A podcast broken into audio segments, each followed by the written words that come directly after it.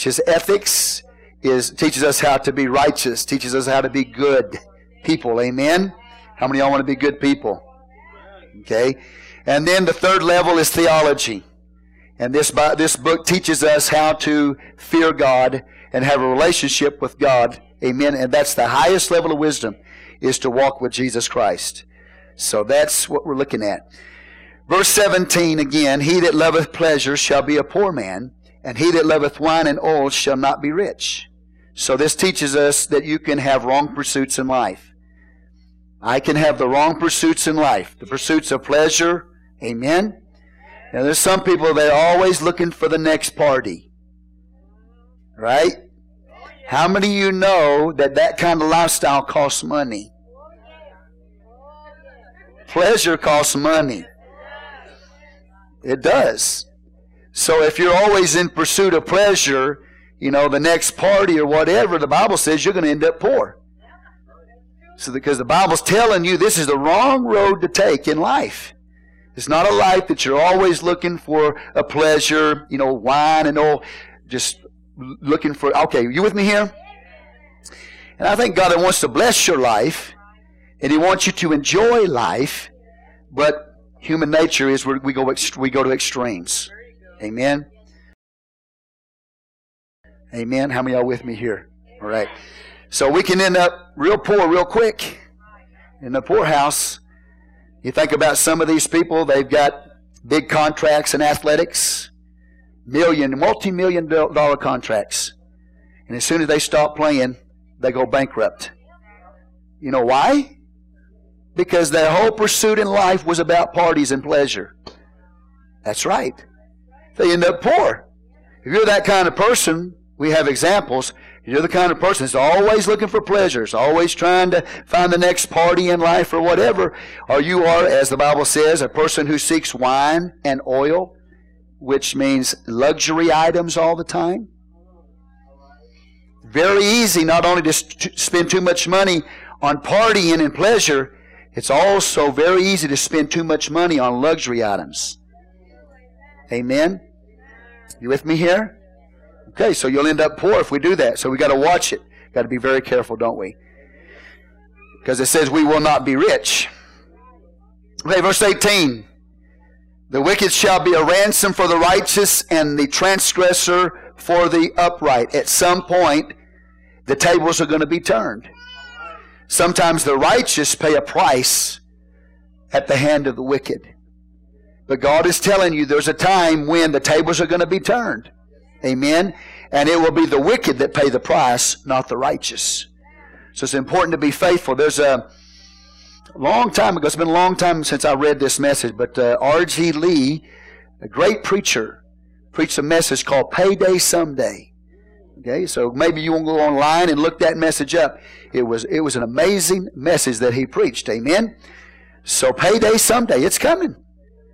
So if you're a wicked person right now, you might look like you're on top. Might look like everything's going your way and you're having a great time in life. But God says that He is watching sovereignly over the wicked.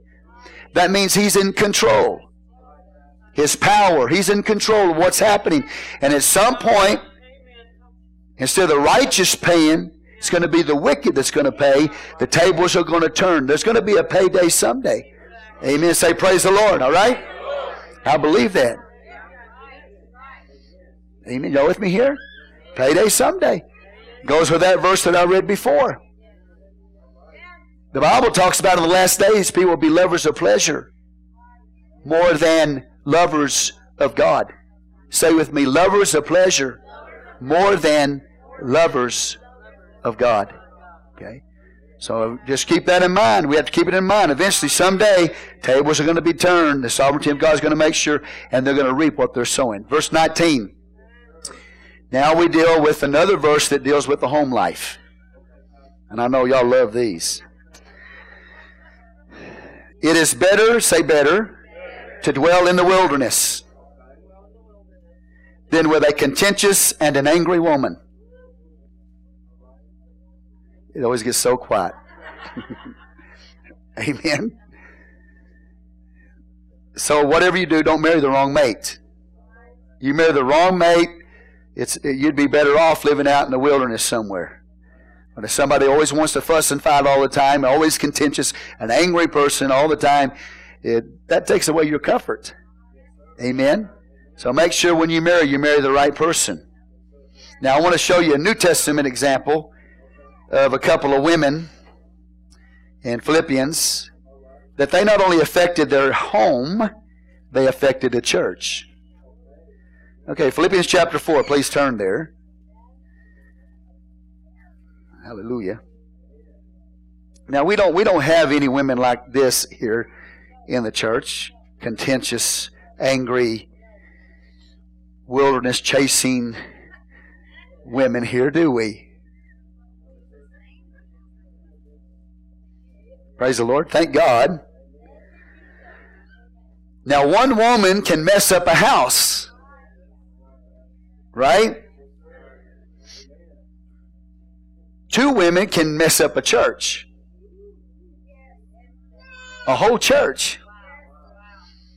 And so the Bible tells us in uh, Philippians chapter 4, while you turn there.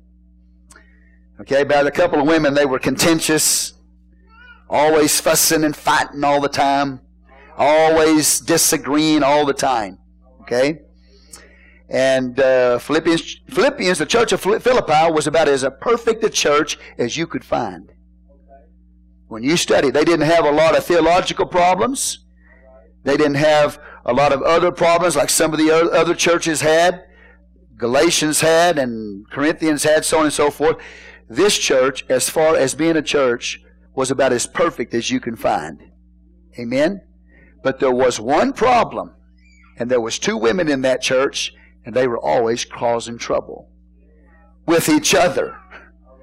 Philippians chapter 1, Therefore, my brethren, dearly beloved and longed for, my joy and crown, so stand fast in the Lord, my dearly beloved. Say, stand fast in the Lord, my dearly beloved. And then he says, I beseech you, odious. Now, her name was probably Euodias, but I call her odious because she was odious. I beseech odious, Euodias, and I beseech Syntyche, Syntyche, say Syntyche, and odious. What is he beseeching them? That they be of the same mind in the Lord. Say, in the Lord. Now I want you to notice something. There's a bookmarker here. It's the Lord. The Lord books, bookmarks, bookmarks these two people. Okay, before they're named and after they're named, you have the Lord. So He is the answer to this problem that was going on in the church. Now, Odious or Euodias and Syntyche were constantly bickering, fussing, and fighting. They were always in a disagreement. And as a result of that, they were creating problems within the church there in Philippi. And so that's why the Apostle Paul has to exhort them, amen, to be of the same mind. Stop fussing, stop fighting. Stop being in a disagreement all the time. Amen? Because you are affecting the body of Christ. And the answer is the Lord. Bookmark, bookmark is get the Lord in your life where the Lord is supposed to be in your life. And when you do, you will stop having so much disagreement between you. Now, I wonder if Odious, Odious, and Syntyche, right? I wonder if they ever made up. I wonder if when we get to heaven, if we walk up there and we say, Hey, where's Odious? she says, I'm over here. Syntyche, where's Syntyche? I'm over here. Hey, did you guys ever make up? I just wonder if they ever made up. I pray that they did. Because this shows you what two people, two women, when they're not where they're supposed to be in the Lord, and they're constantly bickering and fussing and fighting and disagreement, they can affect a whole body, a whole church, even as perfect as the church of Philippi was. Amen. Well, let, us go on. I know y'all don't want to hear no more about that, but.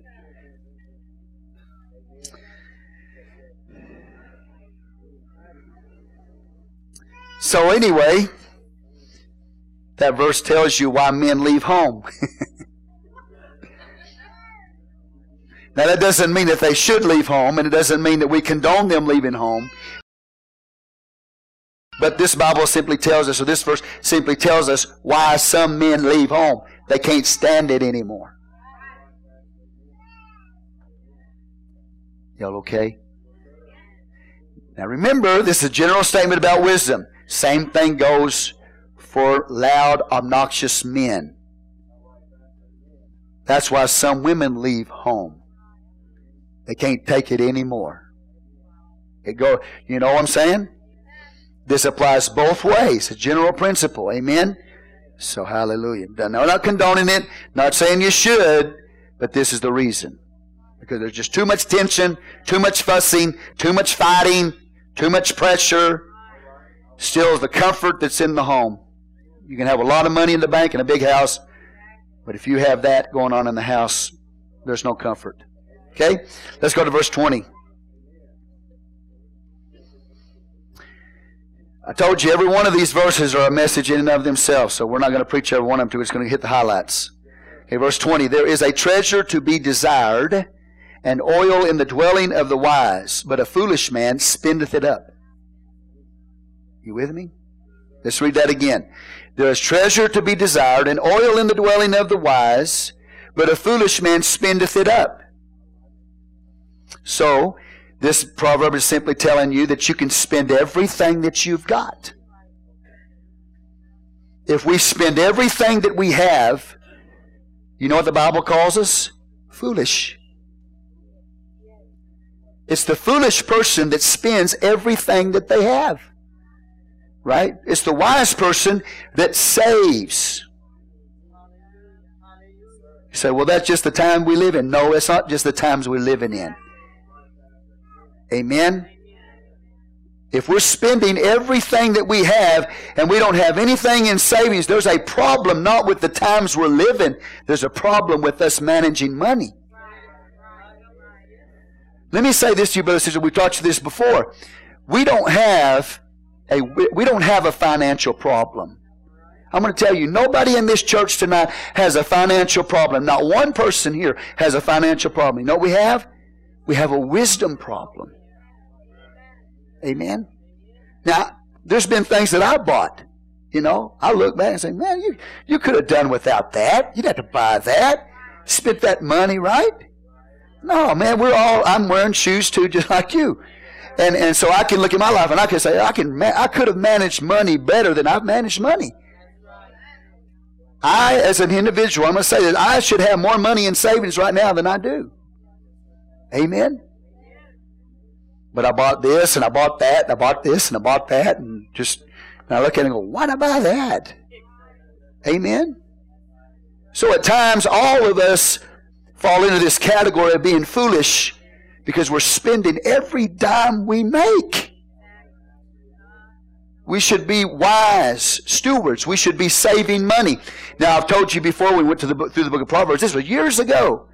Told you years ago that you, we should try to be setting 10% aside of every check that we have into a savings account. Because you're going to eventually, you're going to need it. And if you have a if you have a savings account right now, and you're saving, you say you made that covenant, I'm going to save 10% of my income from this day forward. Don't touch it. Because the savings is there for you for emergency times. And the emergency times are going to come. Because there's going to be time, there's seasons, even in the Lord, brothers and sisters, there's seasons, even in the Lord. Seasons of abundance, right? And, and then there's seasons where you have need. Even in the Lord, man. In the Lord, it's not always like this. Praise the Lord. Thank God for the times it's like this. But sometimes, man, it's not always like that. Right? Even Paul talked about that. He said, I learned to be content whatever state I'm in. If I have abundance, I'm content. If I don't have abundance, Paul says I'm content. Well, what that tells me is there are times that Paul was in abundance, but there were times when Paul wasn't in abundance, and he learned how to be content. So you eventually, everybody here will eventually need money in the savings account. Because it's not always going to be like that. You're going to have a need.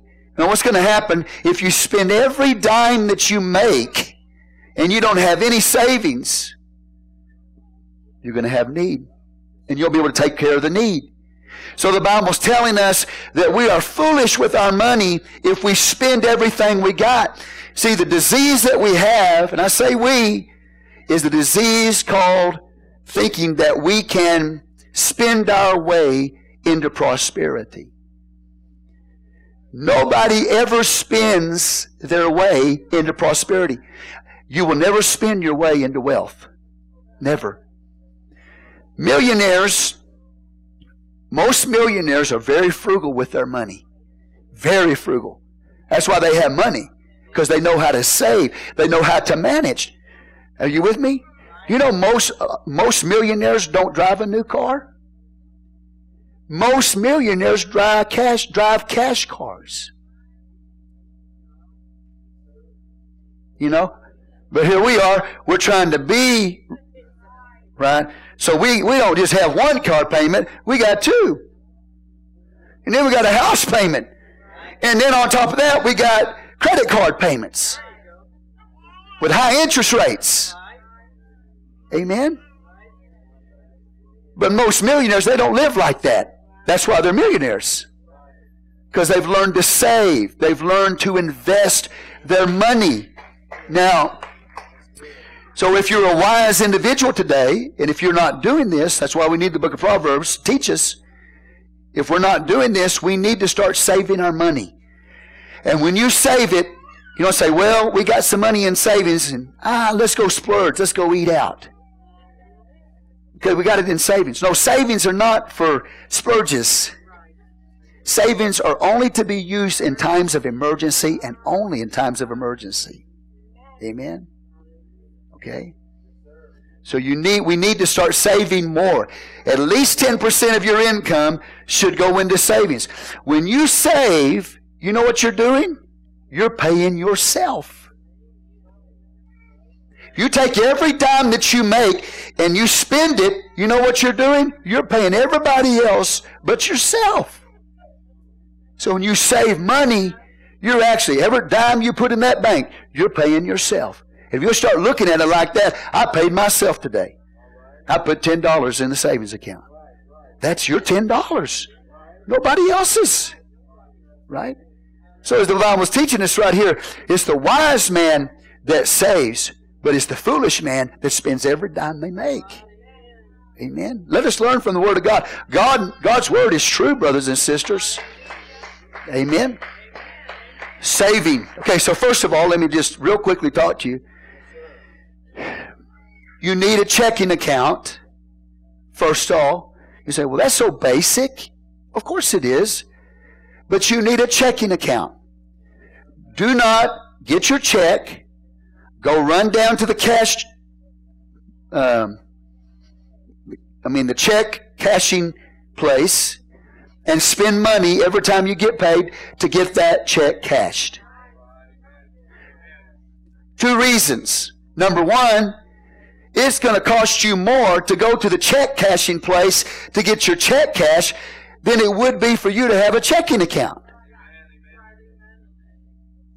Number two, whenever you put money in a checking account, you know how easy it is for money to fly out the hand if you got cash?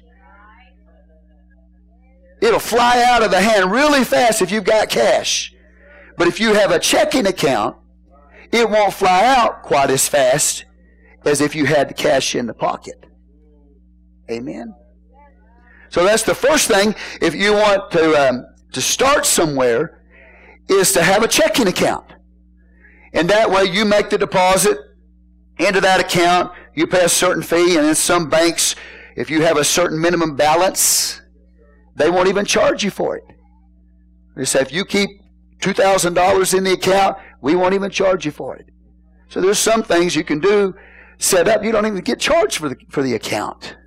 Amen? Okay. So you go, if you don't have a checking account tonight, and I don't know who that is, and probably everybody here's got a checking account, But if you don't have a checking account, you need to go, number one, get your checking account. Okay? It'll help you from spending the money so quick, it'll help you save it. And, amen, eventually, if you go and get somebody else, you pay for them to cash it, it's going to cost you more anyway. That is not wise. Right? Okay. Say amen. Next thing is you need a savings account. Open you up a formal savings account, not a piggy bank in the closet. A formal saving account. And and tonight, tonight, if you haven't done it before, tonight, and say, Well, I got bills, Pastor, I got credit card debt. I don't care. You say, Well, I'm trying to pay all that off first. I don't care. The first thing you need to do after you have a checking account is you set up, open a savings account, and you begin to save money. Try to save 10% of your income.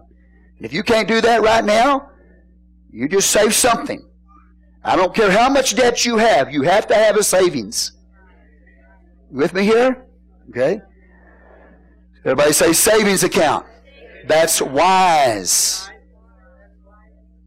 Y'all with me here? checking account, savings account. Uh, we're not going to get into CDs. We're not going to get into all of those long-term uh, deposits and all of that because really what we need, first of all, just the basics. Checking account and a savings account. And manage that. Then you'll have a record, right, of where your money's going. Now, when it comes to credit cards, credit cards are thieves. They're robbers. So, Credit card. Are y'all here? I know y'all want to hear me. I'm an expert financial counselor, so but I'm just going to give you a little bit about what I know. I'm not the greatest. You know, I'm not Ramsey or anybody or whatever his name is. But credit cards are not meant to carry a balance ever. Never. You never carry a balance on a credit card beyond 30 days. Credit cards are, are to be paid in that 30 day or 30 day time frame, whatever it is, okay, that's it. You accumulate the credit card balance, and at the end of 30 days, you pay that thing off. If you can't pay that credit off, credit card off in that 30 day period and you carry a balance over into the next month, you cut the card up and throw it in the trash. Because credit cards are not made, they're not if you want to be wise. Now, they're made to carry balance as far as the bank. They'll make money off you all day long, and they'll be happy.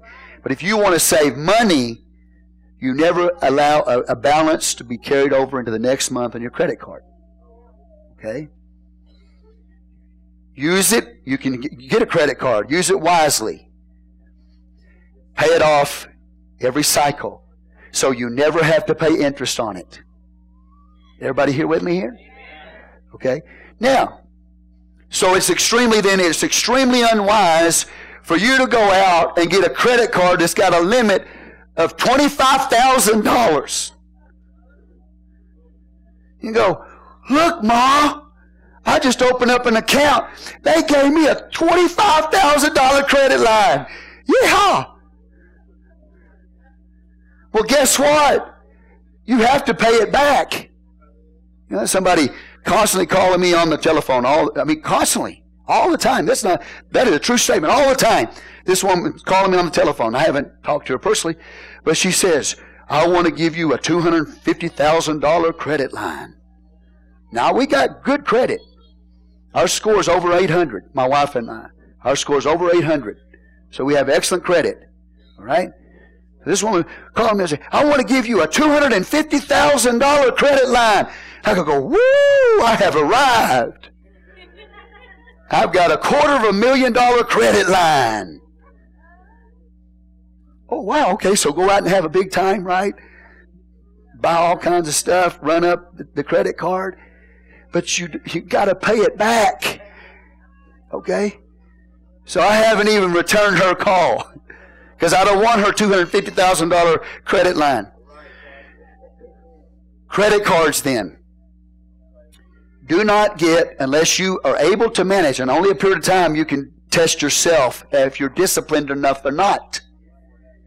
Now, if you can handle a fifteen or twenty-five thousand dollar credit line on a credit card, you can handle it, and you never let it carry over to the next month. You always pay the balance off every month. Then that's fine. But most people can't do that. So what you want to do then, there's nothing wrong with having a credit card as long as MasterCard doesn't become your master. Nothing wrong with having a credit card as, okay, you with me?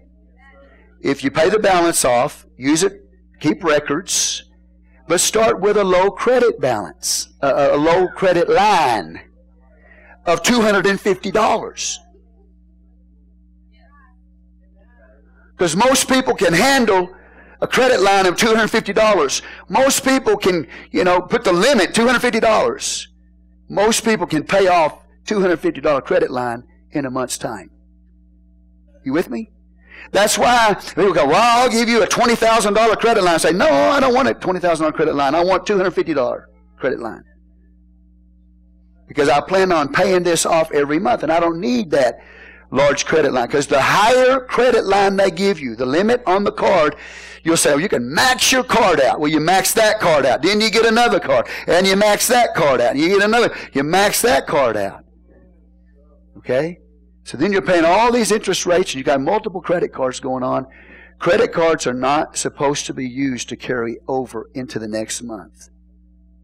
Okay? Amen. I know, I know you know this, but it's hard if I talk to you a little bit. Because you're not going to tell me we don't need this. I know better. okay? So if you've got a credit card right now, you're carrying balances on it, call them up. Now you're still going to have to pay for it. You know, say, I want to cancel the card. I want to, I don't want this card anymore. What's my balance? Close the card. Okay? And then tell them, I'm going to pay it off. And you pay it off. But see, you're not going to keep charging with that card. Okay? You say, well, give me a little time, Pastor. I don't want to cut all my cards up yet. Give me a little time. We'll see if it works. What, what, am I, what am I saying? I'm saying you can close the card right now before you pay the debt off. And if you close the card off now, that means you won't charge anymore. You'll, you'll be paying on the card. Okay? Checking account, savings account, low, low credit line credit cards, and never carry a debt on that card. Amen? Pay it off every 30 days. Keep your debt low. Right? Praise God. See, so God knows. God knows. Now, there is treasure to be desired and oil in the dwelling of the wise, but a foolish man spendeth it up. God knows. There is a difference between riches and wealth. Riches and wealth are not the same thing. Riches how many of you know what riches are? How many you know what wealth is? How many know what the difference is? Brother Timothy does because I told him.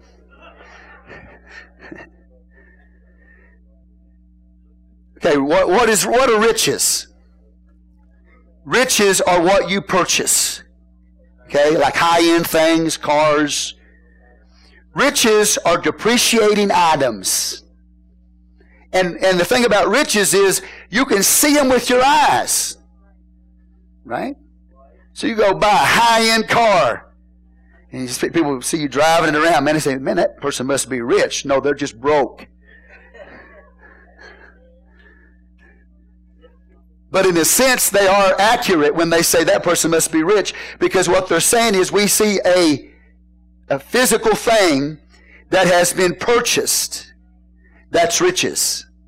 And it is normally a depreciating item. That means that it decreases in value over a period of time. So the less riches you have, the better off you are. Because that means you have less depreciating items uh, that you have as an individual, amen, as a home, whatever.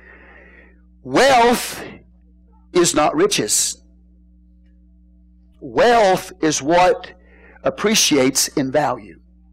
Okay, so look, if you buy a car and Everybody that sells cars knows this is reality. Everybody that bought cars knows this is reality. As soon as you buy that car, it's going to depreciate at least 25% as soon as you drive it off the lot. So you buy a $10,000 car, it's worth about $7,500 as soon as you drive it off the lot. Minimum. Okay? So that means that's, that's a rich. That's a riches. It's depreciated in value. Now you go buy a house, a house, and you finance it for 15 years, not 40. 15 years. Then you will see a house, uh, Chris Beckett told us, a house doubles, doubles in value in about 10 years. Now, some of you haven't checked the market yet, but let's say you bought your house maybe five, five years ago. I guarantee you, I don't, you know, especially if you set it up a 15 year note, I guarantee you right now, you'd be shocked at how much you could get for your house in this market because it is a seller's market. Amen? You with me here? So, you can buy, you can have riches, things that you buy and accumulate, junk everywhere, right? That's depreciate, and you sell, you spend fifty dollars for it, and you send it for sell it for ten dollars in the garage sale. If you can do that, probably not even ten dollars. That's my valued collection. I can't believe you. You know, no, that's riches. But you buy a house that's going to appreciate in value. It's an investment that's appreciating in value. And you, you can literally double, double what you paid for that house if you'll get in a house somewhere and you'll stay in it and finance it for 15 to 10 to 15 years. Amen. Now the, the payment's going to be high. It's going to be high. You know. My wife and I was times when we shot for 10 year notes. We shot for it. We never did do it because the payment was just way out of reach. But 15 years is the max, okay? So think about that. That's wealth. Because you took that money instead of buying a bunch of material things that you can see with the eyes, you know, riches, you invested it in something that is appreciated in value. It's an investment that's going to create money for you. So wealth then is something that's growing in value, increasing in value. Do you want riches? Things that you buy that you can, people can see? Or do you want wealth? Because most of the time, wealth can't be seen. Can't see it. Right? Now, wealth is also defined in how long can you live on the assets that you have right now as an individual. So you have assets and you have liabilities. Liabilities are what you owe. Assets is what belongs to you. You know how wealthy you are? How long can you live right now on the assets that you have? That's what determines wealth. Now, if you can't live longer than the next paycheck, right? That's not good. But if you got a house, you did good there. If you're paying payments on that house and you own your house, you did good there because that's wealth. Hallelujah. So you, we have to start thinking like this along the lines of riches versus wealth. And I promise you, when you go and you look at something and say, okay, if I buy that, that's rich, riches. That's going to make me feel good for maybe, you know, 30 minutes. But wealth is going to be something that accumulates over a period of time that's going to increase me in value. And when it gets time, I can live a long time on those assets. So today, if you were to just sit down, you and your wife sit down and calculate how what your assets are, and you could figure out how long you could live on that. And that would tell you how wealthy you are. All right? And pretty much, obviously, if you're going to calculate your house's value, I would say probably take what you paid for it and increase it by uh, maybe not double it, but by maybe 50%. And see. Because that's probably where it is. It was about five or six years ago if you bought the house. All right? So then that's money in your pocket. Now, so most of the time, though, where we are as a people is that we're living right here in this verse, the last part. But a foolish man spendeth it up. Okay? So if we're doing that, if we're spending every dime we got, we're not saving anything, then the Bible says we're foolish. Okay, so help us help us to be wise. So get a checking account, get a savings account, get a low balance credit card, pay that credit card every month, make a distinction between wealth and riches, and start living that way. Amen. Then I tell you, I tell you where a lot of the money goes. It goes to eating out. Eating out. I told my wife a long time ago, I said, it's always cheaper to eat at home. Always cheaper to eat at home. So we go get a taco. Amen. Praise the Lord. My wife and I, we don't eat out very much at all. We don't. Maybe once or twice a week, that's it. Even if that. Now, the only time we eat out is if we're, uh, you know, on vacation. But even then, we prepare our food in our in our uh, motorhome. We prepare our food there most of the time. But we do eat out more when we go on vacation, you know, because that's vacation. I mean, some of y'all like to go to the theme parks. We like to go to a restaurant. That's how we enjoy our vacation. But most of the time, eating out's what gets us. It's what gets us. Brother Dice used to tell me this. He said, You should only go out and eat only on special occasions. Only on special occasions. Right? Anniversary, birthday, things like that. But other than that, no more. Okay, say praise the Lord. And I know y'all say, well, I got a busy life, Pastor. I have to get my food to eat out. No, you don't. I talk to guys all the time that are busy, man, and, and they are really focused on their health. And they'll prepare their food for a whole week. They'll have a grill. I, I tell you what, I bought a really good grill, and I have saved myself literally thousands of dollars with that grill, cooking my own food. Amen. So these guys I know, I know they're focused on their health like some of y'all are and they prepare their meals for a whole week. They'll cook all their meat, all their chicken, all their rice, you know, if you're into that. With me? It's prepared meals. And they'll take them to work and they'll eat them at work. And they get a good home cooked meal and they don't spend that money. Right? I got a friend the other day, he walked up to me and said, Man, he said, I can't believe it. He said, We had some friends and uh, so we went out to eat and with them, and he said, We spent my whole family, this is him and his wife and some kids. He said, Our whole family, we spent $50. He said, My, my friend, he said, they, they got uh, the food, they got desserts, they, there was even a bar tab. Okay? And he said, That guy spent $300. One, one deal, dude. Sorry, I didn't mean to call you dude. One meal, 300 smackaroos. And my friend goes, Man, don't you know that's a house payment? You know. So, amen. It just, you can spend every dime you got, and a lot of it's going to be on food, or you can pull back. Now, if you do go out, I mean, we're, we're, we hardly ever get anything to drink. You know we get? We get good old water. Amen. And there's no telling how much money I have saved not buying teas and cokes. And, uh, you know, and it took, took me a while, but I finally got my kids. My kids are 23 and 18.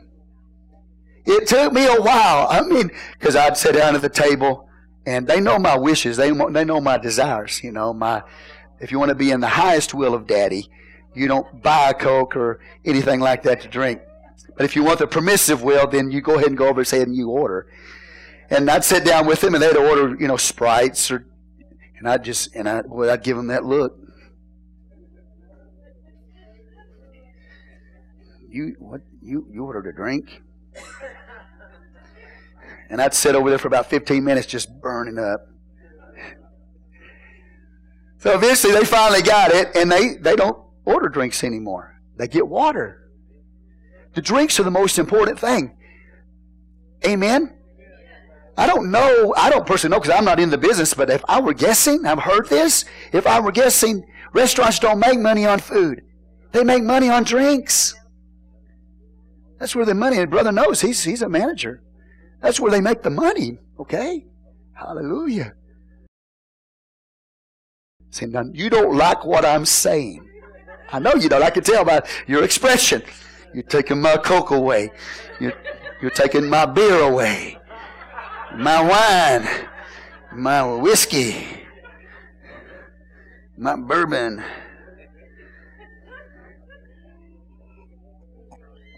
I'm just kidding, tape land. None of these people do that.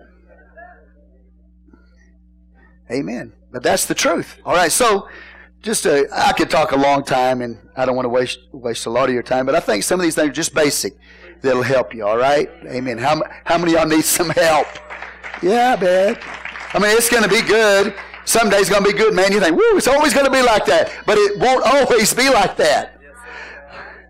Amen. Things change so fast. Boy, you could be on the mountaintop one day and yeah, right. Everybody all right out there? Say praise the Lord. Okay. So be a saver. It's important to save. How many are going to start saving? That's good. And of course, the most important thing, the highest level of wisdom is to always bring your tithes and offerings to the Lord. Always. Because the tithe belongs to God anyway, whether you bring it or not, whether I bring it or not, it still belongs to Him. You can hold it, but you're robbing and there won't be a blessing to come on your life. You cannot outgive God. Now, we'll get into that a little bit further down in the verses here because it talks about people who always want to get, but they never give. So be a giver. Be a giver. In the process of all that I've just said, be a giver. Those are just some basic things, and I hope it's helped you today. Hallelujah. I'm really, I'll be honest with you. I want you to pray for me. I'm really thinking about getting rid of my new truck. No, no, don't, don't feel sorry for me. That's a that's a wise. That might be a wise decision, you know. But I'm weighing it out because I got a car that's I got a Jeep that's paid off, and I got a, a white truck that's paid off. You know, the Jeep's got about seventy thousand miles on it, and if I get rid of my truck, you know what I'm saying, then I got a, a high mileage car so I'm a little bit concerned. So I'm still weighing in the balance, and I know that that I owe less. That truck's worth twice as much what I owe on it. Normally, I don't carry a balance on a car. I did in the past, but I try not to do that anymore. Okay, but I had, but I did carry a balance on this truck. But I know I'm in good on it equity wise. But I'm thinking about it. See, as I'm teaching you, I'm thinking about things I need to change. Sometimes, brothers and sisters, when it's good time, yeah, all right, you can afford it. But sometimes you start looking at a situation and things are changing. Don't wait till it breaks. Don't wait till everything falls apart and then try to fix it. Look at it before it comes, you know. Say, all right, I see something's changed here in our income. So we got to make some changes here. We're going to liquidate. We're going to liquidate. We're going to start selling everything. Amen? I have no problem doing that, man. When things start, she, she and we're the, she's the same way. If things start changing, we have no problem, man. We will change just like this. We'll liquidate. Before it breaks, we'll liquidate. Don't wait till you can't pay the payment and then try to do something about it. Look at it and say, okay, you know what? I see there's a problem coming here. I got to liquidate right now. I got to get out from under this payment right now. I got to get me a cash car right now. Don't wait for it to break. See? A lot of times people wait for it to break, right? Do, do you know, brothers and sisters, if you don't take action, and you see things, something's about to break, and you don't take action, let me just let you in on something. Of course, I know all you wise people know this, but do you know you're only making it harder on yourself if you just leave it alone? No. You, you look at the situation and you take action. Because if you don't take action, it'll only make it worse. Uh, let me say it to you this way avoiding the problem doesn't make it better. Look at your neighbor and help me preach. Avoiding the problem doesn't make it better. If I miss my car payment this month, right? Well, we just go, shh, don't, don't say nothing, you know. And then you miss it another month. Shh, don't say nothing. Don't make no phone calls to the bank. Don't say nothing to them. Avoiding it is not going to make it better. Before you ever get to that place, you should be in the process of having a plan and implementing the plan. Either liquidate or make plans with the bank. Tell them, I need to put that, that payment on the end of the note, and I'll pay the interest so I don't get charged for being late. Is everybody with me here? Okay. So I don't know what it is about people. They think they bury their head in the sand that that's the answer. Like an ostrich, you know. Avoiding the situation, the problem doesn't make it better. Stay on top of your finances. Say amen. Yeah. I, I, you, especially men, if you're women and women are taking care of the books, taking care of all that, paying bills, you as a man still need to know where everything is. I'm constantly asking my wife, where are we? How much do we have in savings? You know what I'm saying? And now I start saying, how much is left? how much is left? How much is left? Are you here? Okay. She'll tell you, I've always do that. How much is left? Right? Because, you know, if it's increasing, you say, how much do we have in savings? If it's increasing. But if it's decreasing, you say, how much is left? you know what I'm saying? Right? So as a man, you need to know. Don't let mama just know about it. You need to know. You need to, that payment made? Was that payment made this month? Where are we financially? Yeah, it's been slow. We have less money right now. Okay, so again, next next I'm going to go on, I promise you. Next thing, avoiding situations don't make it better. Yeah. You know who the worst worst people are in paying their bills? I'm I'm sorry to tell you. But the worst people on the planet when it comes to paying their bills are policemen politicians, and pastors.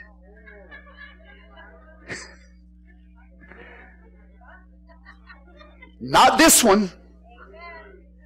I wouldn't have over 800 score. But thank you, Jesus. Thank you. I give you the glory. You know, obviously, He's the one. See, the Lord, if, if, you're, if you're rich tonight, you should say this The Lord made me rich, not men. Amen. Amen. But God gives you power to get wealth. Don't you walk around poor mouth. Yeah, feel sorry for yourself.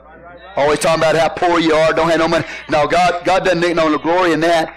So, well, this must be the way God wants me. No, I can show you in the Word of God that God wants you to prosper. He gives you power to get what? Wealth. Amen. If you're in covenant with God, He'll bless you. Say, praise the Lord. Okay? All right. Amen.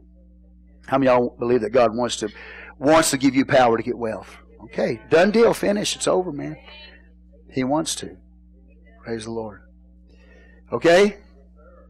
So again, say with me, avoiding the problem will never make it better. Hallelujah. Okay. Say. I've had people that I've pastored, man. You know, they, they didn't they got behind on the car payment. They were hiding their car. They were hiding it. Literally hiding it from the repo guy. When I found out, I said, what are going to do? Get a big old, you know, big old maintainer, a big old uh, ditch digger, and dig a big old hole in the ground, put your car in there? It ain't, it's not going to help you if the repo guy's looking for your car to hide that car. You know why? Because however long it takes for them to find that car, is going ching, ching, ching, ching, ching, ching, ching. Amen? And he said, Well, this is my car, and if I can't have it, I'm going to tear the trash out of it. So, ching, ching, ching, ching. Because what they're going to do when they finally get the car is they're going to sell it for what they can sell it for. But guess who is responsible for the remainder of the balance? It's not paid. You. So add repo charges on top of what you owed. Add, add, if they bought it and they need to wash it, add detail charges to it on top of what you owe. Amen. So you have the repo charges, you have the detail charges on it, and it gets really, really expensive if you tried to hide the car from the bank. That's my car. Ain't nobody going to have but me. You can't pay for the car, liquidate the car, sell the car, or take the keys to the bank and say, Here it is, I've turned it in voluntarily. It'll save you about probably at least $500 in repo charges, at least. You're going to have to pay for it. Are you awake? Hallelujah. Okay. So, anyway, avoiding the problem doesn't make it better. You got to be a warrior when it comes to finances. You got to see us. You got to look at. You got to look ahead and see where things are and say, okay, you know what? I see a problem right here. I've got some time right now, and I'm going to liquidate. I'm going to fix it. I'm going to get ready for that. Amen. I'm going to fix it before it happens. And and the, but the best thing that you can do is a save. It's the best thing you can do because you are accumulating wealth over a period of time, and you are protecting yourself. It is a protection. Hallelujah. So, boy, I, I mean, there's a lot of shouting and screaming tonight a lot of jumping and praising the Lord, man. No, no, no. And so if I do sell my, my truck, don't feel sorry for me. Oh, poor pastor, he sell truck. No, man, I'm blessed. We're blessed. It's about being wise, you know. Well, if, if I was really wise, I'd never bought it to begin with. if I was really wise, you know. And now I'm probably going to lose 10 grand if I sell the thing.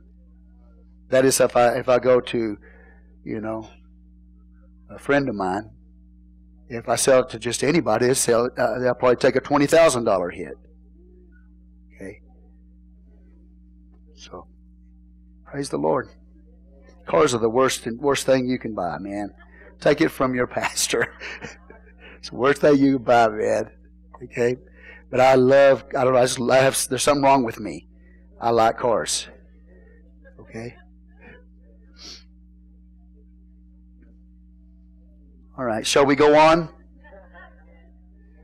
Yeah, we'll go all right. All right. So checking, savings, low balance credit cards, right? Don't avoid the problem, then make it better. Pay yourself. Very good. Verse 21. He that followeth after righteousness and mercy findeth life righteousness, and honor. Isn't that awesome? If you follow after righteous mercy, you will find life, righteousness, and honor. It's important to obey God's word. It is, uh, I don't care what people, you know, they can put the front on, and they can act like everything's wonderful for us, you know, we're doing great. See? That's a smoke screen for about what's about to happen.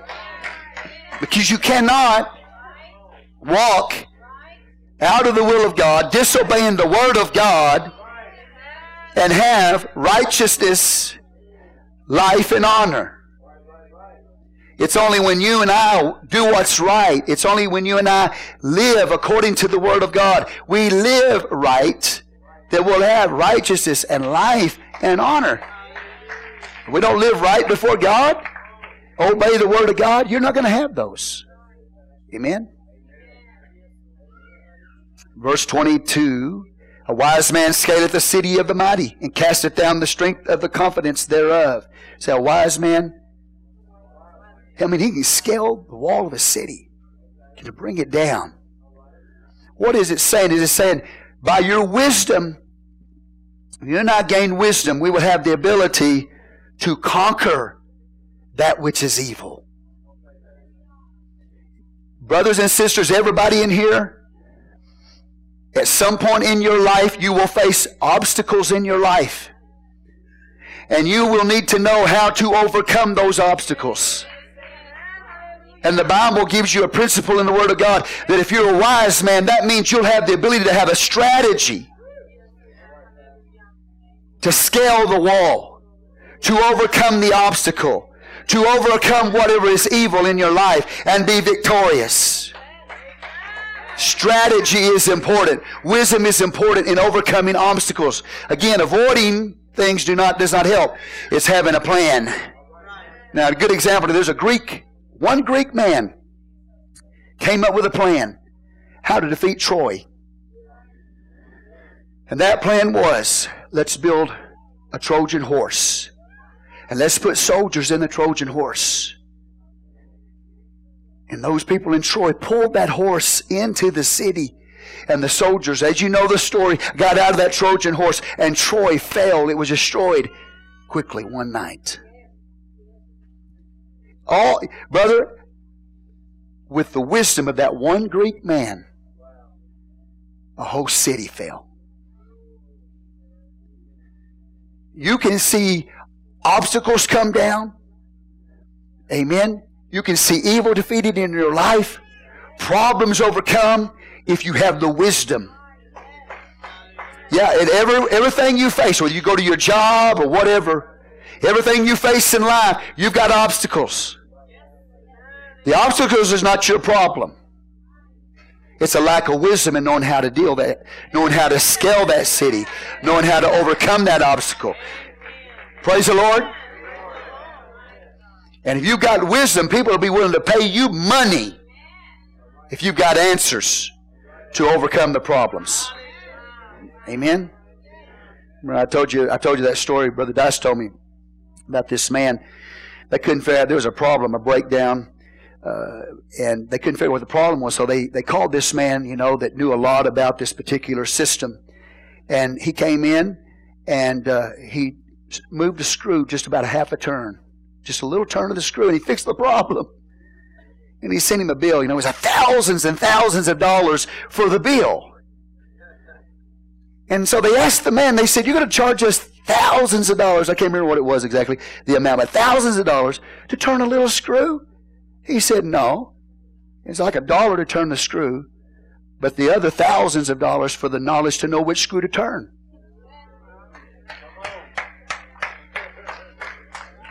You don't get paid to turn the screw, you get paid to know which screw to turn. Don't be a person always copping out all the time. Be a person that don't be a person always avoiding everything. You don't get anywhere in life. You are put on this earth to be a problem solver. You know what your calling is? Your calling in life is what you're obsessed with, fixing. If you're, if you're the kind of person that out of order situations drive you crazy, your calling in life is to bring order to chaos. Whatever you have a passion for in life, Amen. To fix. That's your calling, not your job. Your job is what you go to to get money for. Your vocation is your calling in life. That if you ever find out why you're here, why you're on the planet, your vocation, amen, your job will be fun to go to. What is it in your life that, that, that just you've got a passion for? That's your vocation. Amen. So you, you will be equipped to overcome the obstacles, to scale the city, to fix problems. People are looking for uh, individuals like that all the time. Wisdom. Amen. That's why uh, some of you are managers. You started here. Now you're up here, right? Why are you a manager?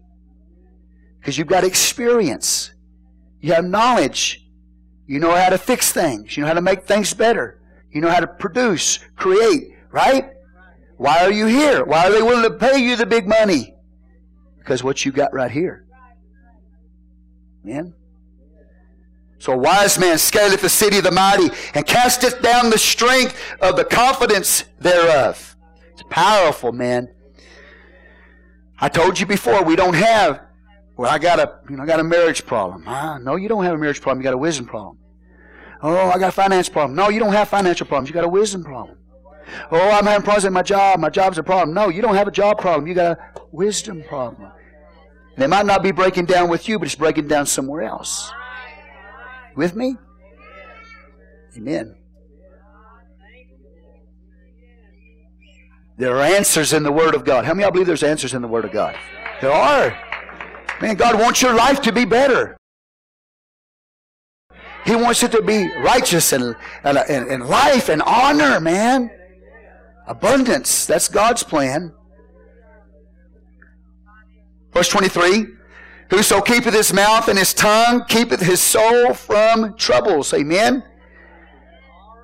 Stop talking so much. Hallelujah.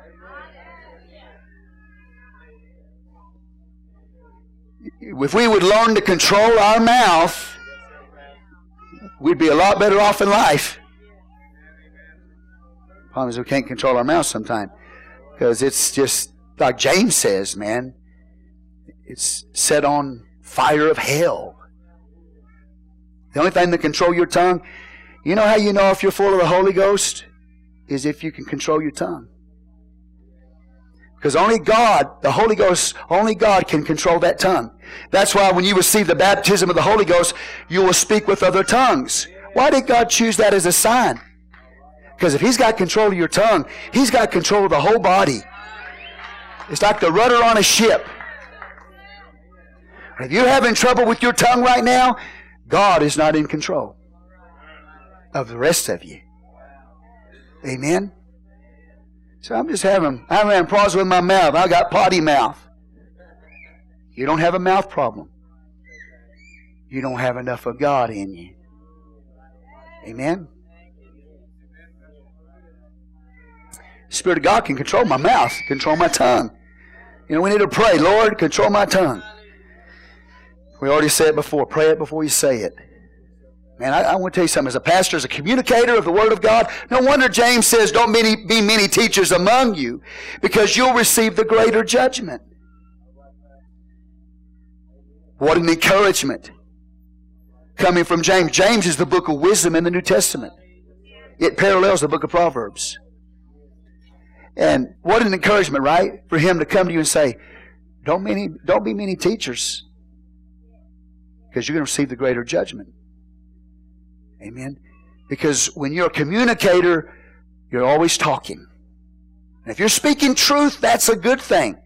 Another verse we'll get to in a minute, we'll talk about how truth, somebody's going to keep on talking the truth of God's Word. That's a good thing. But the more you talk, the more dangerous it is. Okay? So if you if you can if you can avoid talking, avoid talking. I want to give them piece of my mind. I want to tell them what I think. Yeah, well, you you're not wise. Amen. Can I ask you a question? How many y'all are fixing to say something or get in a conversation with somebody, and I mean it's got consequences with it? Okay, have you ever been there? Do you think about it for like days and days and days before you do it? That's good. You shouldn't just say, boom, it comes to your mind. Run over there. Start talking. If it's got, especially if it got consequence, I'm not talking about just talk in general. Like, hey, it's 95 degrees today. That's okay. I'm talking about something that's going to have a consequence with it. You should think on it and pray on it for days before you ever say a word. Because if you don't, you're going to say the wrong thing. Okay? My wife will tell you there are situations that go on within the church that I wrestle with for days, sometimes months, sometimes years, huh, Christina? Years. Before I ever address it. And that doesn't mean that I'm wise. I'm not saying that. I'm just saying that you have to avoid speaking your mind. without thinking about it over a period of time and praying about it. Because you'll be amazed how God can change all of that. Amen. Change what you were going to say. Think, oh, thank God. Boy, thank you, Jesus, that I didn't say that. You know? You ever been there? Okay. Yeah. And as a communicator of God's Word, I appreciate your patience with me because I am susceptible to making mistakes. Because the more I, I'm up here, the more I speak. just, that's part of it. So you, I'm just pray you be patient with me. Okay. Some things I say, it, it, you know, it may hurt you. Uh, it may come across like that, a hurtful way. That's not where I'm coming from, but that's the way you take it. You know what I'm saying? And I, I know that, and I, that, that's my fault, not yours. But I need you to be a little bit patient with me. To understand, I'm a human being. Okay? So I'm, I'm willing, if I say something that hurts you, I'm willing for you to come and say, Pastor, that hurt me. Oh man, you, I want to tell you something. I'll apologize in a heartbeat. I sure will. Okay? All right? I have no problem apologizing for something that I said. Uh, you know what I'm saying? Now, if it's the truth, I'll just look at you and say, it's the truth, go on. No, I'm just kidding. See, I got myself in trouble again, man. Dude. I should have just said, it's the truth. I should have just, I shouldn't have added go on, should I? But I did, man. Mm.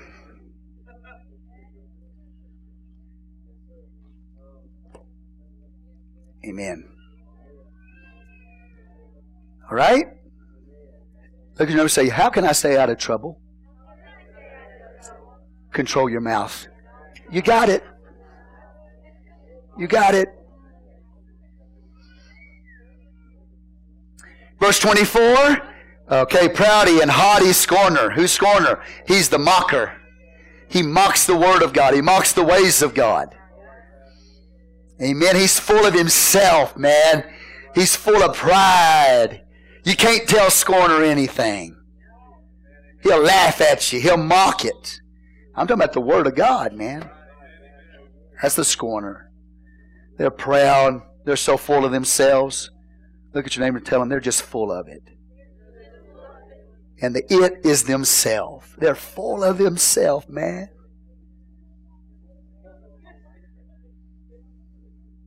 They're prideful. They're haughty. Amen. They deal in proud wrath. Okay? Right? Pride, haughty, mockers of the things of God. You can't correct them.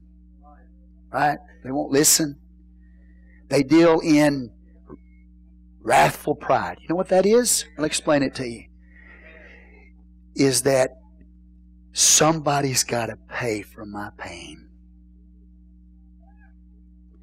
When ultimately, brothers and sisters, they got themselves in their own problems. But you see, they don't want to recognize that they got themselves in their problem. They want to point the finger at somebody else. So they got themselves in this problem because they didn't obey the Word of God. And so now we got some consequence. Wrathful pride is, it wasn't me, it was somebody else. And I'm going to make them pay for my pain.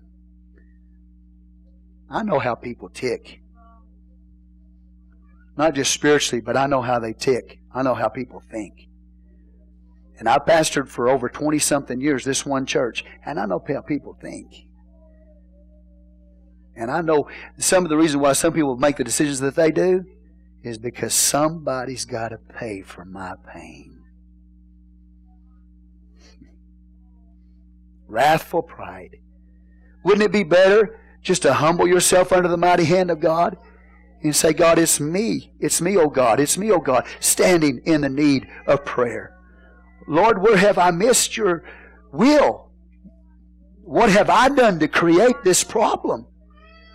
Amen. Listen to the Word of God. Don't be full of yourself. Okay, what time is it? Nine. Verse 25 The desire of the slothful killeth him, for his hands refuse to labor. Okay? Got somebody, they desire. How many y'all have desires? Okay, everybody does. I have desire. You got desire. Everybody has desires, right? Okay.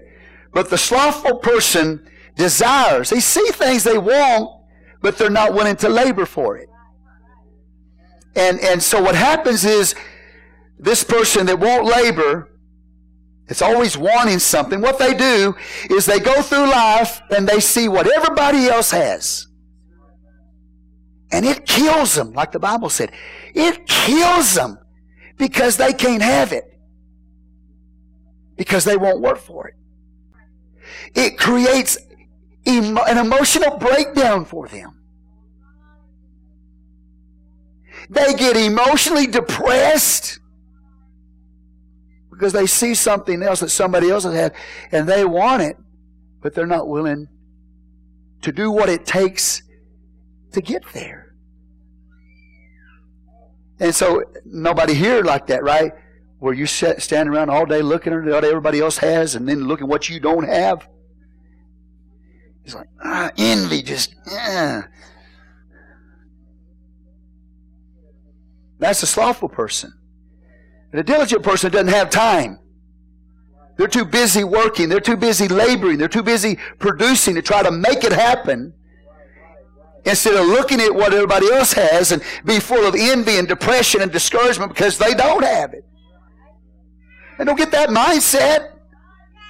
Woo, you with me? Man, God help me. I see or hear about a pastor get, being successful.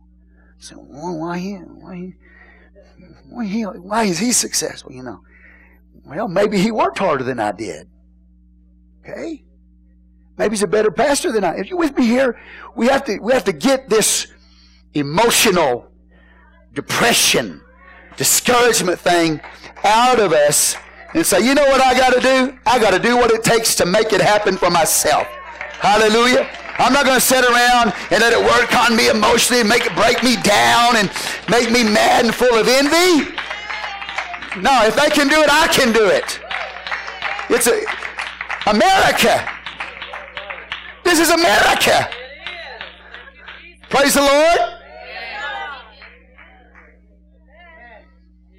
My father and mother in law came from Mexico. Sister Christina is Hispanic. I don't know if you know that, but she is. I tell some people they can't believe that she's Hispanic. I said, yeah. She starts talking, because she starts talking Spanish one day. You go, she's Hispanic? I said, yeah. Their uh, brother, David Huff, she, she's Hispanic. I said, yeah. Didn't know it. But I, what I'm saying is this, is that it don't matter what nation you're from. You live in America now. He picked up a paintbrush and became a master painter.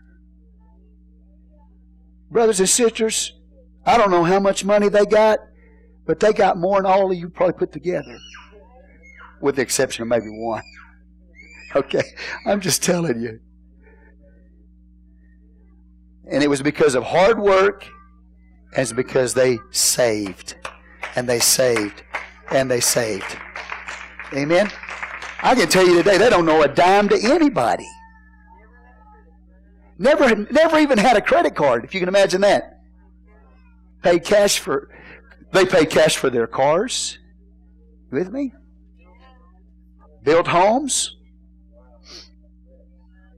Are you here? So, you know, we live in America, and I'm not putting down Mexico. I just, you know, come on. I'm married to a Hispanic woman here. I'm not prejudiced. That man's a prejudiced man. Really? Oh, I'm, I'm pastoring a multicultural church. How can I be prejudiced? Brother Edmonds told me the other day, he said, You pastor a multicultural church. He said, That brings major challenges to you. And I said, I know. Okay? Amen.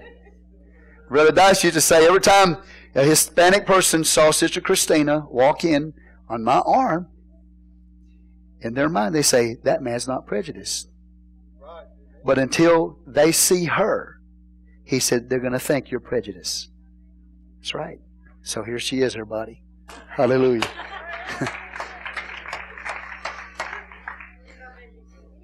Mexico. Hey, yeah, yeah. That's right. Right? But they, they just hard workers. In America, you can do it, man. You can do it. Don't sit around and feel sorry for yourself why you don't have them, somebody else does. Get out there and make it happen. You know? And I would say, why, why work for somebody else and make them rich? Why don't you start your own business?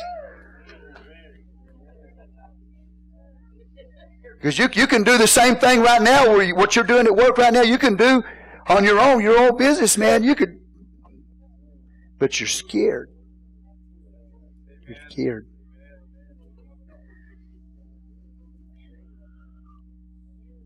Praise the Lord. Now, don't come up here and say, okay, Pastor, you told me to start my own business, and if it fails, it's your fault. You're not putting it on me. okay? It's not on me. You can't blame me for everything. I know you want to blame me for everything, but you can't blame me for everything. It does have its challenges. Okay? But that slothful person, they desire, but they won't do anything to make it happen.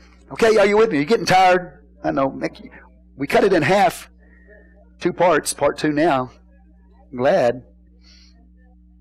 But you think about the sloth. You know, sloth. You ever seen a sloth? Who cares, right? Who cares? We don't care, Pastor. Who cares about a sloth? Who wants to know about a sloth? Anybody want to know about a sloth? You want to? Okay. As long as I got 10%, I'm going to tell you. Sloth. Sloth hangs upside down in the trees. Amen. It does. It's a tropical animal. It hangs upside down in the trees. You know, that's probably where, where he gets his perspective on life. It's always upside down. Just the opposite of what it should be. Okay? I'm, you ever been around people like that? Their perspective on life, just the opposite. I mean, everything is just the opposite of what it should be. that's, that's the sloth. A sloth walks it takes him 60 seconds, a whole minute, to get 10 feet. Now, that's about 10 feet. It takes a sloth. Y'all want to see? We want to time it?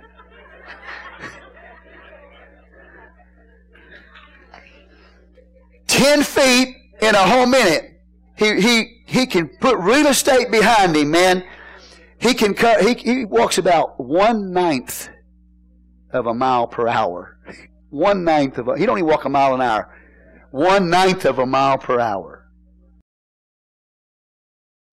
He is slow. And he sleeps 22 hours a day. 22 hours a day.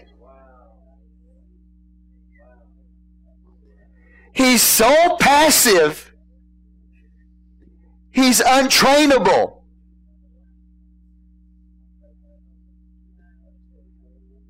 He loves comfort over growth. So in life, you, you and I have to make a decision comfort or growth. Comfort or growth. And the sloth is all about comfort and no growth. Say, Praise the Lord. And it applies to everything your spiritual life, your physical life, your emotional life, everything. How you going to approach it? You're going to be like the sloth? Untrainable. There's some people so passive, man. You can't train them. Anyway, Brother Michael, you got any employees like that? That move about a ninth, a ninth of a mile an hour and about 10 feet a minute? Sleep upside down trees. sleep 22 hours a day. Untrainable. Praise the Lord.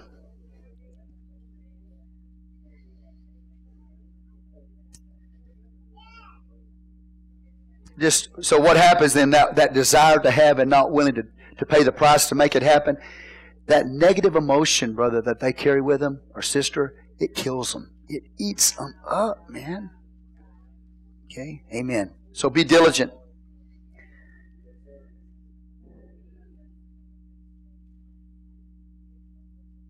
Twenty-six. He coveteth greedy. He coveteth greedily all the day long. We're talking about the sloth. But the righteous giveth and spareth not. So the slothful person's all day long coveting, all day long wanting more, all day long got the handout. So some people, that's, their whole life is got the handout. Their whole life. But the Bible tells us the righteous giveth and spareth not. See, characteristic of the sloth is he wants, has a desire, he won't make it happen. And on top of that, is he goes through life just wanting, wanting, wanting, coveting all day long. Always has the hands out, but never giving. But the Bible says the righteous are givers.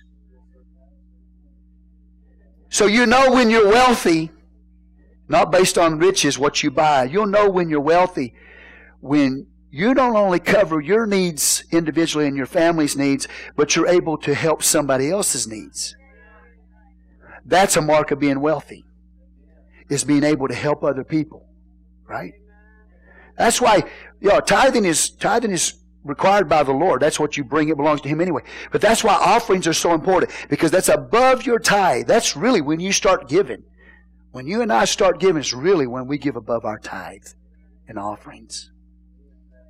And the righteous are constantly, with, not with their hands out, the righteous are constantly looking to give. And you cannot outgive the Lord. It is impossible to outgive the Lord. But you start with the tithe, but I was always taught you're really not giving until you go above that. Because the tithe is something that belongs to God anyway. Okay, say amen. That's the mark of the righteous person. They're givers. Hallelujah. Well, you know, I say, well, I don't have anything to give. Start with giving a dollar. Start helping somebody else. Watch what God does for you. Amen? Don't be a greedy coveter. Be a righteous giver.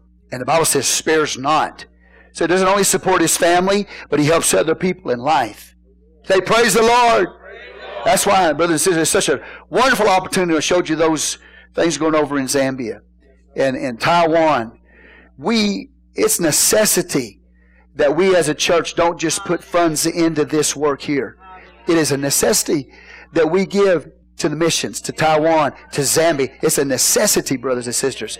It'll make this church healthy. It'll make you. Praise God. You won't bite and devour each other. You give out. Give out. Verse 27, the sacrifice of the wicked is an abomination. How much more when he bringeth it with a wicked mind? What is he talking about this? We got somebody here that's a pretender. Okay? They're, they pretend to be righteous. They pretend to be Christians. So they, they give here and they give here and it's sacrifice or whatever. But it's hypocrisy. They don't live according to the Word of God, but they want to pretend that they do. They act like they're a Christian. A hypocrite, hypocrite is a is an actor. Is somebody that acts like something that they're not. And God says when a wicked person comes and that wicked person acts like, you know, well, they're being sacrificial and they're giving. I'm sacrificial in my giving in their life, their mind's not right, their heart's not right with God, God says that's an abomination to Him. In Isaiah chapter 1, Israel, we talked about this many times. Israel bring all their sacrifices. We preached on this even Sunday morning. They bring their sacrifice to God, but they wouldn't bring themselves. Their mind was alienated, man. They were off in outer space somewhere, you know. Their heart wasn't with God. They weren't living for the Lord. I'm going to say it again. They weren't living for the Lord. But they thought the ritual and the ceremony of going to church and giving a little sacrifice here and there, you know, they acted like, pretended like they were righteous. And God said, It's an abomination to me. Amen. God wants our heart, He wants your life. Not pretenders. There's pretenders. Yeah. People that talk all day long about how they're Christians, but they don't live it.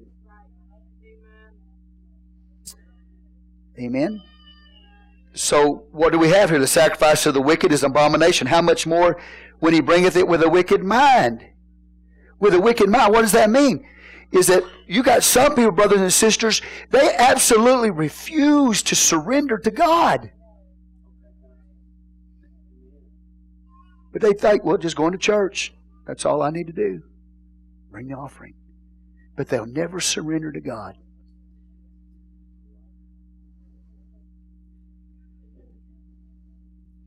A false witness shall perish, but the man that heareth speaketh constantly.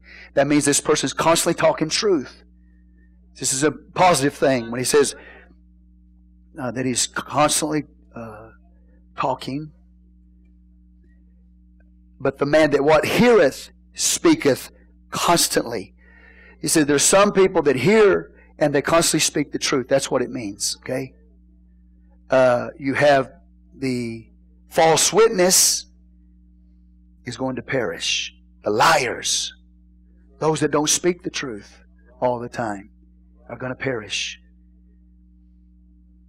Verse 29. I told you a little bit about this one Sunday night when we preached Hebrews chapter 10. And uh, a wicked man, I didn't preach it to you because I told you it's going to be in this proverb, but a, a wicked man, say, a wicked man hardeneth his face. But as for the upright, he directeth his way. Wow. What God is saying is this, is that your face and my face declare us. Hard, if you got a hard face, a hard brow, a frown, a scowl. Amen. That's the face of the sinner. You don't have to be a prophet or a pastor to know when somebody is about to backslide.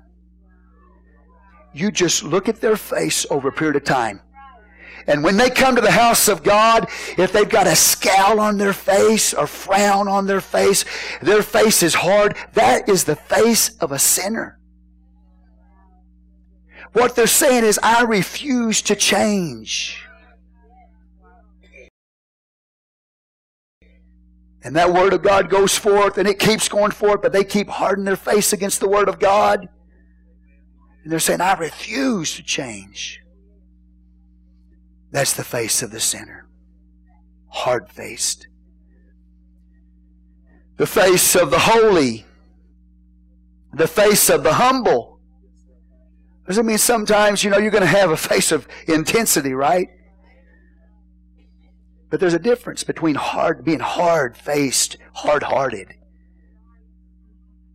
The face of the humble or the face of the holy or the face of the saint is a face that is always looking towards God. That recognizes their need for the Lord and direction in, in their life from the Lord. Amen? That's the face of the humble. Don't harden your face toward the things of God. Amen. Keep a keep a tender heart when it comes to the things of God.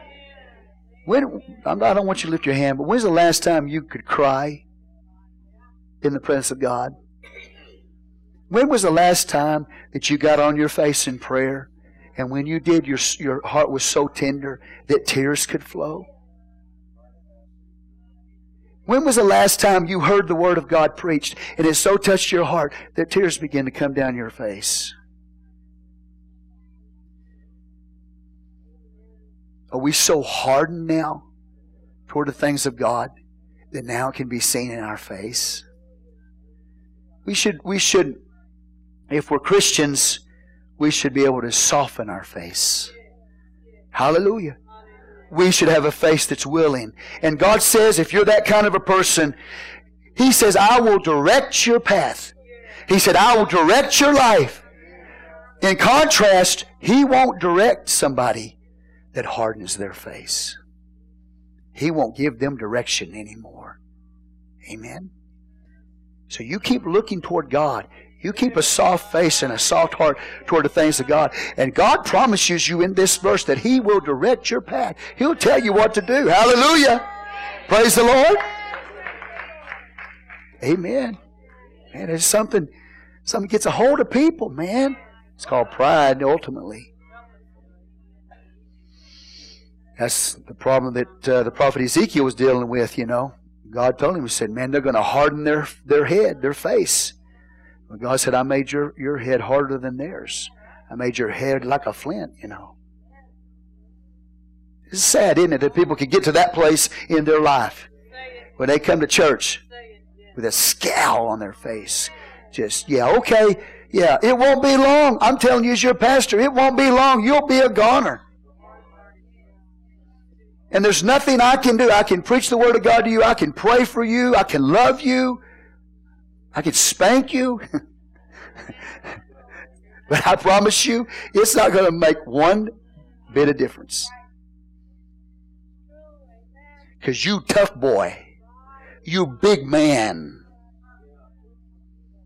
Yeah. Yeah, you big man, all right.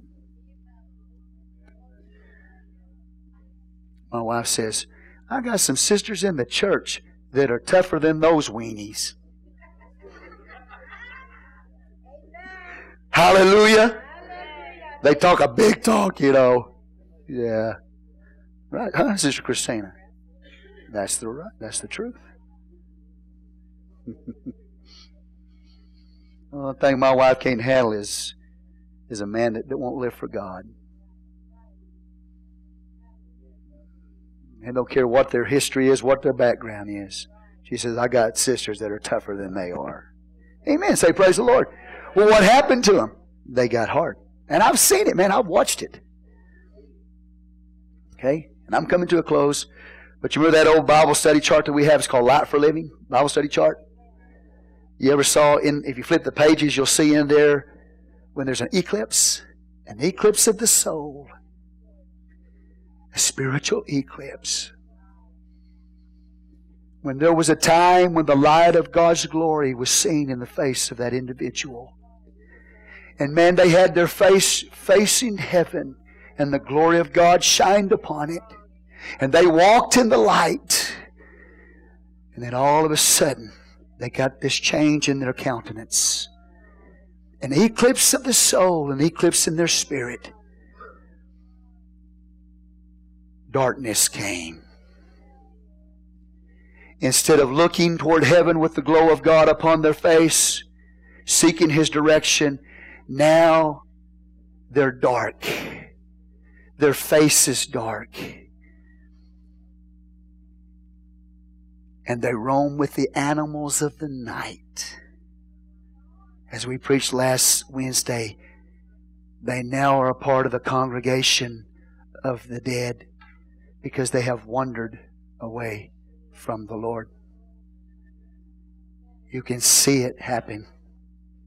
You can watch as eclipse slowly begins to take place in a person's life where once they had the glory of God, they were humble, they looked to God, and you could see the glory of God on them, but now darkness.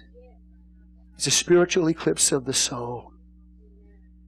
And all of a sudden, brothers and sisters, when that happens, that's when the creatures of the night begin to come out. When you walk into your kitchen, some of you, and then it's at night, and you flip the light on, all the little creatures of the night run. run into the corners and the cracks and behind Amen? But when a person has a spiritual eclipse of the soul, this darkness comes upon their face and they begin to roam with the creatures of the night. What they need is the light to be turned back on again. And when the light comes on, all those creatures of the night begin to flee out of their life. You can be restored if you had a spiritual eclipse in your life. You've gone from light to darkness. You can be restored. The glory of God can be seen upon your face again. You just ask God, God, I, I, I, know that's me. You say, I know that's me, God. And I don't want to be that person. I don't want to be hard in my face. I want you to continue to direct my life. Hallelujah. And if you'll do that, that's what God wants. That's what He wants. He'll smile on you. Hallelujah.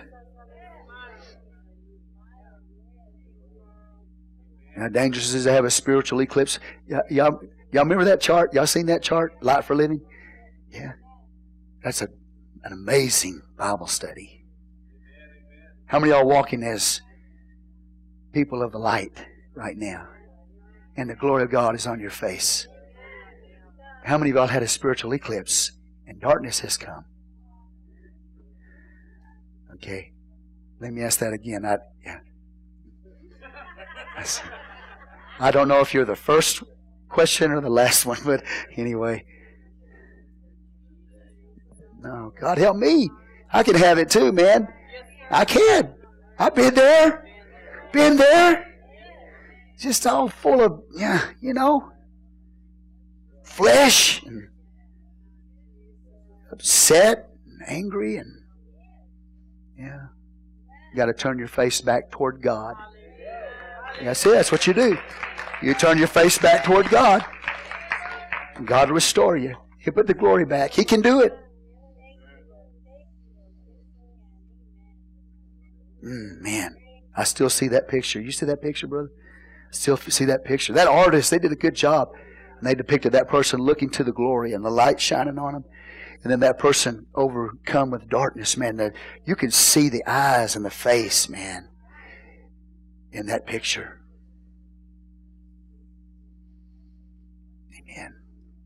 I'm thankful tonight. That that could be me. That could be me. It could be you. Hallelujah. Hallelujah. So a wicked man hardeneth his face, but as for the upright, he directeth his ways. Hallelujah. There is no wisdom, nor understanding, nor counsel against the Lord. How many of y'all know that? You fight God, you're, you're, you're fighting a losing battle. You're fighting a losing battle. It, you know, it may, may seem like it's going okay for a little while, but ultimately failure's coming. You can try to, you know, outsmart God. Think you're smarter than His Word. But ultimately, failure's coming. I don't know anybody here tonight that wants to fail. You wouldn't be here tonight if you wanted to fail. Okay? So I think that goes with the other verse.